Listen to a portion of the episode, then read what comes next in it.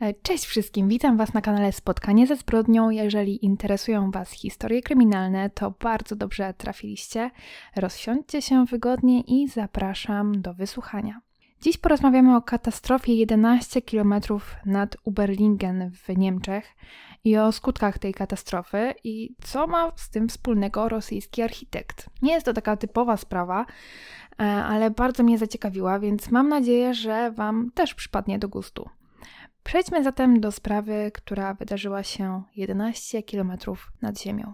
Przenieśmy się do 1 lipca 2002 roku do Moskwy. Ponad 40 uczniów zostało nagrodzonych za dobre wyniki w nauce, a nagrodą miała być wycieczka do Barcelony. Dzieci pochodziły z miasta Ufa w środkowej Rosji. Spóźnili się jednak na samolot, który startował z Moskwy i tym samym utknęli na lotnisku tym pechowym samolotem e, leciała dodatkowo Swietłana Kalojewa z dwójką swoich dzieci, Konstantinem i Dianą. Mieli oni odwiedzić Witalia, męża Swietłany, a jednocześnie ojca ich dzieci, który od półtorej roku pracował w Barcelonie. Swietłana miała jakieś problemy z wizą i na ostatnią chwilę udało jej się kupić bilety na ten lot. Udało się jednak e, i o godzinie 20.48 samolot wystartował. Nie był to taki typowy lot, e, dlatego linie lotnicze postanowiły zabrać ze sobą więcej załogi w celach podszkolenia nowych pracowników, więc na pokładzie było 60 pasażerów i 9 członków załogi. Lot miał potrwać około 4 godzin 20 minut. E, chciałam tylko dodać, że tutaj godziny mogą się trochę różnić, ale to oczywiście ze względu na różnice w strefach czasowych. W Zurychu na szwajcarskiej stacji kontroli lotów na nocnej zmianie pracuje Peter Nielsen. W ciągu dnia obszar, który kontroluje, jest dość mocno zatłoczony, ale w nocy tych samolotów jest mniej, dlatego e, szykowała się kolejna nudna e, zmiana w pracy. O 23 jego kolega wychodzi na dłuższą przerwę, bo odwiedziła go w pracy narzeczona. No, teraz czas na domysły, co takiego robili w e, trakcie jego czasu pracy. Miał wrócić dopiero nad ranem, gdy ruch zacznie się zwiększać, co no nie do końca było zgodne z przepisami, ale Peter się zgodził. E, jego kolega był asystentem, a Peter doświadczonym kontrolerem, więc w teorii powinien sobie poradzić, zwłaszcza nocą. No i tak sobie mijał czas. Peter jeździł na krześle obrotowym, a to do stanowiska kolegi, a to do swojego, e, żeby kontrolować sytuację. Chwilę po 23 przychodzą technicy, żeby wykonać prace związane z konserwacją systemu. Mieli oni naprawić coś w głównym radarze, co powodowało małe opóźnienia w systemie. Technicy nie poinformowali jednak Petera, że będą też grzebać w centralkach telefonicznych, a do tego celu uruchomili oni linię zastępczą. Nie poinformowali też Petera, że główna z antyn w centrum została wyłączona przed nocną zmianą, dzięki czemu Peter nie wiedział, że w przypadku niebezpieczeństwa kolizji nie otrzyma informacji o tym, że na którymś z samolotów włączył się alarm przeciwkolizyjny. Tymczasem w Bergamo we Włoszech wystartował samolot firmy DHL, który miał wylądować w Brukseli. Jak pewnie wiecie, to jest firma kurierska, więc na pokładzie samolotu znajdowały się tylko przesyłki kurierskie oraz oczywiście kapitan i drugi pilot. Ten samolot był obsługiwany przez Petera, natomiast ten z dziećmi na pokładzie był obsługiwany przez kontrolera z Niemiec. W pewnym momencie piloci samolotu DHL zapytali Petera o pozwolenie na wzniesienie się na wysokość 11 km. Coś tam sobie posprawdzał i podjął decyzję, że samolot może wznieść się na tę wysokość. Nie spodziewał się jednak, że ta decyzja będzie niosła za sobą niemałe konsekwencje. Nie wiedział, że piloci Boeinga z dziećmi na pokładzie zastosowali się do zaleceń ich systemu, by obniżyć poziom lotu. Niemieccy kontrolerzy wiedzieli, co się dzieje, ale nie mogli ostrzec Petera przez prace techniczne, przez które nie działał jeden kanał telefoniczny, a jednocześnie nie mogli wydawać poleceń dla samolotu spoza ich sektoru obydwu samolotach włączyły się alarmy przeciwkolizyjne. E, sytuacja robiła się poważna, a Peter nie mógł wiedzieć o tym przez te prace techniczne. W końcu Peter orientuje się, że te dwa samoloty są na kursie kolizyjnym. Informuje o tym pilota Boeinga DHL, mówiąc mu, że ma obniżyć poziom lotu. Jednak zaraz po tym ten ich system daje zupełnie przeciwne polecenie takim przypadku, jak kontroler mówi jedno, a system drugie, kapitan ma obowiązek podjąć decyzję samodzielnie. No i w tym przypadku kapitan podjął decyzję o obniżeniu poziomu lotu, czyli posłuchał się Petera. E, z tym, że kontroler z Niemiec, który obsługiwał samolot z dziećmi na pokładzie, również podjął decyzję o obniżeniu poziomu lotu. No i w efekcie oba samoloty obniżały poziom lotu i ponownie były na tym samym poziomie.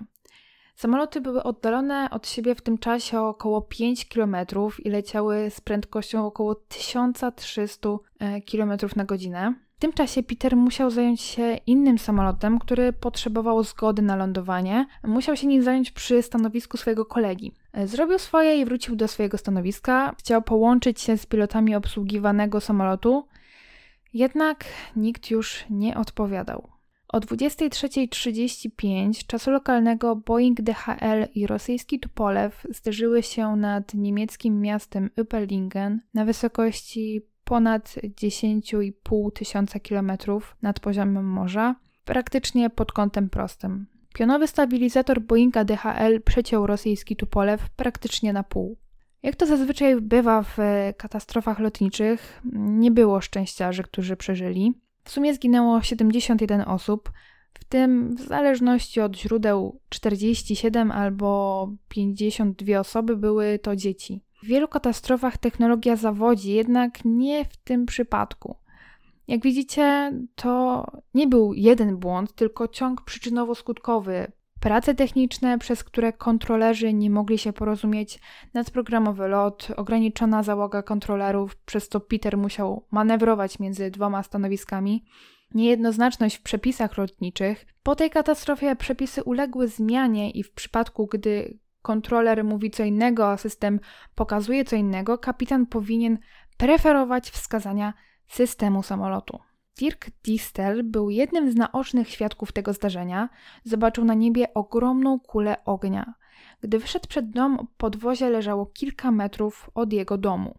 Zgłoszono też co najmniej jeden budynek w ogniu, ale nie było doniesień o ofiarach na ziemi. Setki ratowników pracowało przez całą noc, lokalizując wraki i ciała, podczas gdy helikoptery latały nad głową w poszukiwaniu płonących lub innych widocznych części samolotów. To była jedna z najgorszych katastrof lotniczych, jaką widziano w Niemczech. Gdy strażakom udało się ugasić płomienie, ratownicy zaczęli szukać ciał wśród wraków samolotów. Na miejsce dotarli niemieccy śledczy, którzy musieli ustalić, co tak naprawdę się stało. Ratownikom nie udało się w tym czasie znaleźć jeszcze czarnych skrzynek, musieli więc zebrać szczątki samolotów, żeby upewnić się, czy na pewno samoloty się zdarzyły, czy może tylko przeleciały zbyt blisko siebie, co doprowadziło do utraty panowania nad samolotem. Kiedy już e, udało się znaleźć czarne skrzynki, zapis z nich potwierdził, że system działał prawidłowo. W mediach zawrzało, mówili o tym wszyscy. Próbowali znaleźć winowajcę tej katastrofy. Zarzucali rosyjskiemu pilotowi, że nie zrozumiał poleceń w języku angielskim. Jednak szybko obalono tę teorię dzięki czarnym skrzynkom właśnie. A okazało się, że powszechnie uważało się, że w takich przypadkach należy ufać technologii, jednak nie w Rosji. Tam słowo kontrolera zawsze było ostateczne, co doprowadziło do tego, że jeden kapitan posłuchał się technologii, a drugi kontrolera. Gdyby oboje posłuchali się technologii, do tej tragedii by nie doszło. Nie będziemy się tu zagłębiać w dalsze szczegóły, bo raz, że to nie jest kanał o tematyce katastrof lotniczych, a dwa, że od tego macie świetny materiał z National Geographic, którym też się posiłkowałam. Jest dostępny na YouTubie, więc polecam zajrzeć, jeżeli jesteście zajarani takim tematem. O ile można być tym zajaranym. E, chyba nie powinnam używać takiego słownictwa w takich okolicznościach. E, nie, nieważne. Po kilku dniach na miejsce zdarzenia przyjechały rodziny ofiar. Mogę się tylko domyśleć, jak ciężki musiał być to dla nich widok. E, wśród osób, które przyjechały na miejsce, był też wspomniany wcześniej Witalij Kalojew. Przez ten cały czas miał nadzieję, że jego żona z dziećmi nie wsiadła na pokład samolotu, jednak przyleciał, żeby się upewnić. Niestety jego obawy się potwierdziły.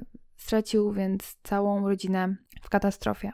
Brat Witalia poinformował, że mężczyzna załamał się psychicznie po utracie całej rodziny, zwłaszcza, że był jednym z pierwszych krewnych, którzy przybyli na miejsce katastrofy.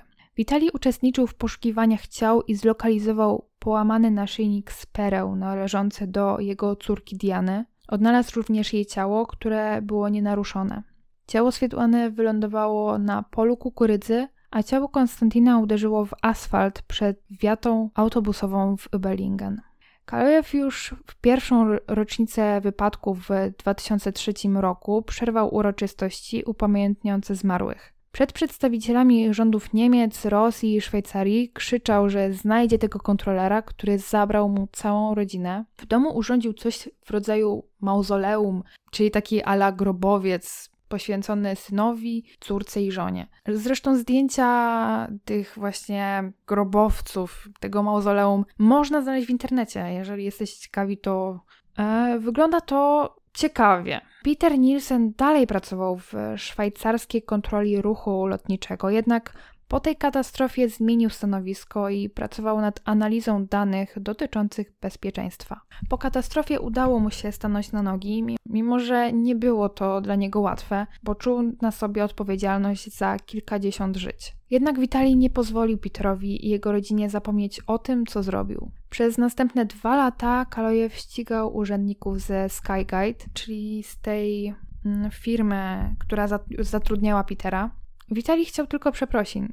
Chciał, żeby ktoś z nim usiadł, spojrzał mu w oczy i wziął odpowiedzialność za utratę rodziny. W jego kulturze jest to minimalna uprzejmość, jaką oczekiwałby człowiek. No i ja mu się nie dziwię. Ale przeprosiny nie nadchodziły. Skygate miał dochodzenia rządu w toku i sprawy sądowe w drodze. Firma targowała się za zamkniętymi drzwiami o wypłaty odszkodowań. Witali czuł głęboką rozpacz i niezrozumienie z powodu zaistniałej sytuacji. Wynajął więc prywatnego detektywa, którego zadaniem było znalezienie Petera. 24 lutego 2004 roku, półtorej roku po katastrofie, Witali przyszedł do domu Petera. Stał przed jego domem, chociaż tutaj źródła różnie mówiły. Jedne mówiły, że stał przed domem, inne, że siedział i czekał na niego w ogrodzie, co wydaje się być e, jeszcze bardziej creepy. W końcu Peter zauważył go, wyszedł z domu, żeby zapytać się o co chodzi, bo nie znał tego człowieka. Witali wyciągnął wtedy zdjęcie jego zmarłej rodziny. Peter nerwowo odepchnął rękę Witalia, przez co wytrącił zdjęcia z jego ręki i wtedy Witali wpadł w szał. Wyciągnął z kieszeni nóż i zadał mu cios.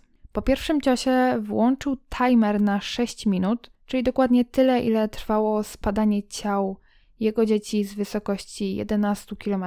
Potem zadał mu jeszcze kilkanaście ciosów. W przypadku zadawania ciosów też informacje źródłowe się różniły. Jedne źródła podawały taką wersję wydarzeń, jaką wam przedstawiłam, inne mówiły, że zadał mu około 20 ciosów, a jeszcze inne, że 12, więc bierzcie to pod uwagę, jeżeli będziecie szukać informacji na ten temat w internecie.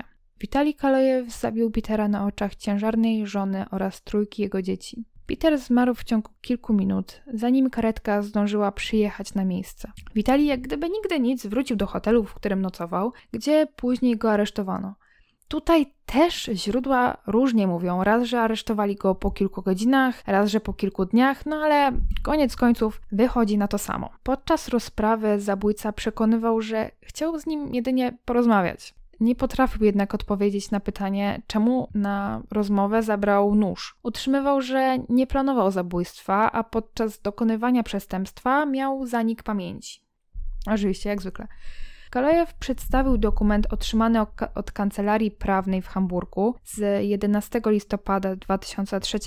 Była to umowa polubowna, w której Skyguide zaoferowało mu 60 tysięcy franków szwajcarskich za śmierć żony i po 50 tysięcy franków za śmierć każdego z jego dwójka dzieci. W zamian Skyguide prosił Kalejewa o odrzucenie wszelkich roszczeń wobec firmy. Witali jednak uznał to za nieśmieszny żart i po prostu wkurzył się, że ktoś chciał się targować o jego martwą rodzinę. Mówiąc o pieniądzach, które zaoferował mu Skyguide, Witali powiedział już później, że nigdy na oczy nie widział tej gotówki, a gdyby została mu wysłana, oddałby ją do sierocińca. Witali podczas rozprawy w sprawie zabójstwa mówił, że Peter pewnie nie spodziewał się, że będzie musiał odpowiadać za wyniki swojej pracy, Mówił też, że jak Peter odtrącił jego rękę, w wyniku czego zdjęcia wypadły mu z tej ręki, poczuł takie niepokojące uczucie w środku, jakby ciała jego dzieci przewracały się w grobach. Na koniec też dodał, że nie pamięta, co stało się później. Witali przyznał później, że jego życie skończyło się, gdy jego rodzina umarła, że nie żałuje tego, co zrobił, ale zabicie Petera nie spowodowało, że poczuł się lepiej. Nikt nie zdobył się na zwykłe przepraszam. Opublikowali oświadczenie dwa lata po śmierci rodziny Witalia, dopiero wtedy, kiedy popełnił przestępstwo. W czasie śledztwa tłumaczył, że zabił Nielsena także w poczuciu bezradności wobec działań Szwajcarów. 26 października 2005 roku został skazany na 8 lat więzienia, chociaż prokuratura domagała się lat 12. W 2007 roku został zwolniony przez sąd, ale prokuratura odwołała się od tej decyzji. W sierpniu 2007 sąd przychylił się do apelacji w związku z tym, żeby Kalojew pozostał w więzieniu. Jednak trzy miesiące później Kalojew został zwolniony z więzienia, ponieważ jego stan psychiczny nie został wystarczająco uwzględniony w pierwotnym wyroku. Ku głębokiej irytacji Szwajcarów został powitany w swoich rodzinnych stronach jako bohater bo rodzinne strony Witalia mają głęboką tradycję tolerowania krwawej zemsty. W czasie, gdy Witalij mordował Nielsena, wciąż toczył się proces karny w sprawie tragedii nad Überlingen. Szwajcarski sąd uznał wcześniej, że odpowiedzialność cywilną za katastrofę ponosi kierownictwo Skygate, między innymi łamiąc międzynarodowe przepisy o minimalnej liczbie kontrolerów zatrudnionych na czas dyżuru. Nie wykluczało to jednak wyroku dla duńskiego pracownika, ale zginął on przed ewentualnym postawieniem zarzutów. Peter Nielsen nie mógł zostać uczciwie osądzony, bo nie dożył końca procesu karnego toczącego się w Szwajcarii. Rosyjskie media państwowe od początku apelowały o zmniejszenie wyroku dla inżyniera, przedstawiały go jak ofiarę bólu po stracie najbliższych, a nie brutalnego mordercę. Nawet przedstawiciel Kościoła prawosławnego mówił, że Kalojew był winny, ale był także ofiarą systemu. Gdyby winni zostali ukarani surowiej, nie byłoby powodów do wymierzenia sprawiedliwości na własną rękę. No ale z drugiej strony winni nie mogli zostać ukarani, bo Witali zamordował Petera w czasie trwania procesu. Zdania na ojczyźnie oczywiście były podzielone, bo wiadomo, no nic nie jest takie zero-jedynkowe, tak? Zawsze trafi się ktoś, kto ma odmienne zdanie. Jedni uważali morderstwo za akt bohaterstwa i odwagi, podziwiali Witaliego bardzo hucznie, witali go zarówno na lotnisku w Rosji, e, jak i w jego rodzinnym mieście. Jeżeli chodzi o przywitanie go na lotnisku, to jest nawet na YouTubie nagranie z tego dnia. Możecie tam zobaczyć masę reporterów i podziękowania, jakie wygłosił Witali. Mm, drudzy natomiast twierdzili, że to jest chore, że gloryfikują mordercę. Ktoś nawet stwierdził, że to przez mentalność, którą Stalin zaszczepił w umysłach Rosjan. Czterech pracowników Skygate zostało uznanych za winnych nieumyślnego zabójstwa w osobnym postępowaniu, które doprowadziły do katastrofy. Trzech menadżerów średniego szczepla otrzymało roczne wyroki więzienia w zawieszeniu, a kierownik projektu otrzymał grzywnę w zawieszeniu w wysokości 13,5 tysiąca franków szwajcarskich. Czterech innych urzędników Skygate zostało uniewinnionych. to nie koniec absurdów związanych z gloryfikowaniem mordercy. Po tym jak Witalia zwolniono z więzienia i wrócił do Rosji, został mianowany wiceministrem budownictwa w Osetii Północnej w Rosji. Tak, dobrze słyszycie, przestępca został politykiem. Nie brzmi to znajomo? Ciekawe, czy Jacek Sasin słyszał o tej sprawie. E, anyways, w dziesięciolecie katastrofy witali już na wolności jako minister. Poleciał na takie obchody. E, o Boże, jak to brzmi. E, co najmniej jakieś rytuały czy obrzędy pogańskie. No generalnie upamiętniają pamięć masło maślane. Nie umiem się dzisiaj wysłowić. No generalnie wiecie o co chodzi. Tak jak u nas się obchodzi rocznicę smoleńska, tak u nich katastrofę w Ubelingen. No i nasz bohater poleciał do Monachium, ale straż zatrzymała go na lotnisku, bo kompletnie nie wiedzieli, jak on się tam dostał. Zwłaszcza, że miała być tam również delegacja szwajcarska, która, no, krótko mówiąc, nie była zadowolona z jego obecności. Witali jednak zdobył wizę Schengen w ambasadzie. Sam stwierdził, że władze miasta Ubelingen zaprosiły go na te wydarzenie. Szwajcaria mogła domagać się zakazu wjazdu na teren Unii Europejskiej e, człowieka skazanego za zabójstwo. Przepychanki trwały kilka godzin, aż wreszcie pozwolono mu udać się do Bellingen. Towarzyszył mu cały korpus rosyjskich dyplomatów, żeby pokazać, że to jest poważna wizyta zaangażowanego polityka, a nie zabójcy. Co się z nim teraz dzieje? Witali ma teraz 64 lata. Przyszedł na emeryturę 4 lata temu. Około 7-8 lat temu ożenił się ponownie z Iriną, e, jej nazwiska nie będę kaleczyć, która jest od niego młodsza o około 22 lata i urodziły im się bliźniaki, chłopiec i dziewczynka. Trzy lata temu powstał film na podstawie tej historii, w którym gra Arnold Schwarzenegger. Ja obejrzałam kawałek, ale film zapowiada się naprawdę ciekawie. Film ma tytuł po angielsku Aftermath, po polsku jest to chyba po katastrofie. E, widziałam, że jest dostępny za darmo na CDA, więc bez problemu możecie sobie go obejrzeć. To już wszystko, co dla Was dzisiaj przygotowałam. Dajcie znać, czy znaliście tę sprawę, czy może dowiedzieliście się czegoś nowego. A tymczasem bardzo Wam dziękuję za wysłuchanie. Zapraszam też do wysłuchania moich poprzednich odcinków. A teraz życzę Wam miłego dnia, tudzież wieczoru i do usłyszenia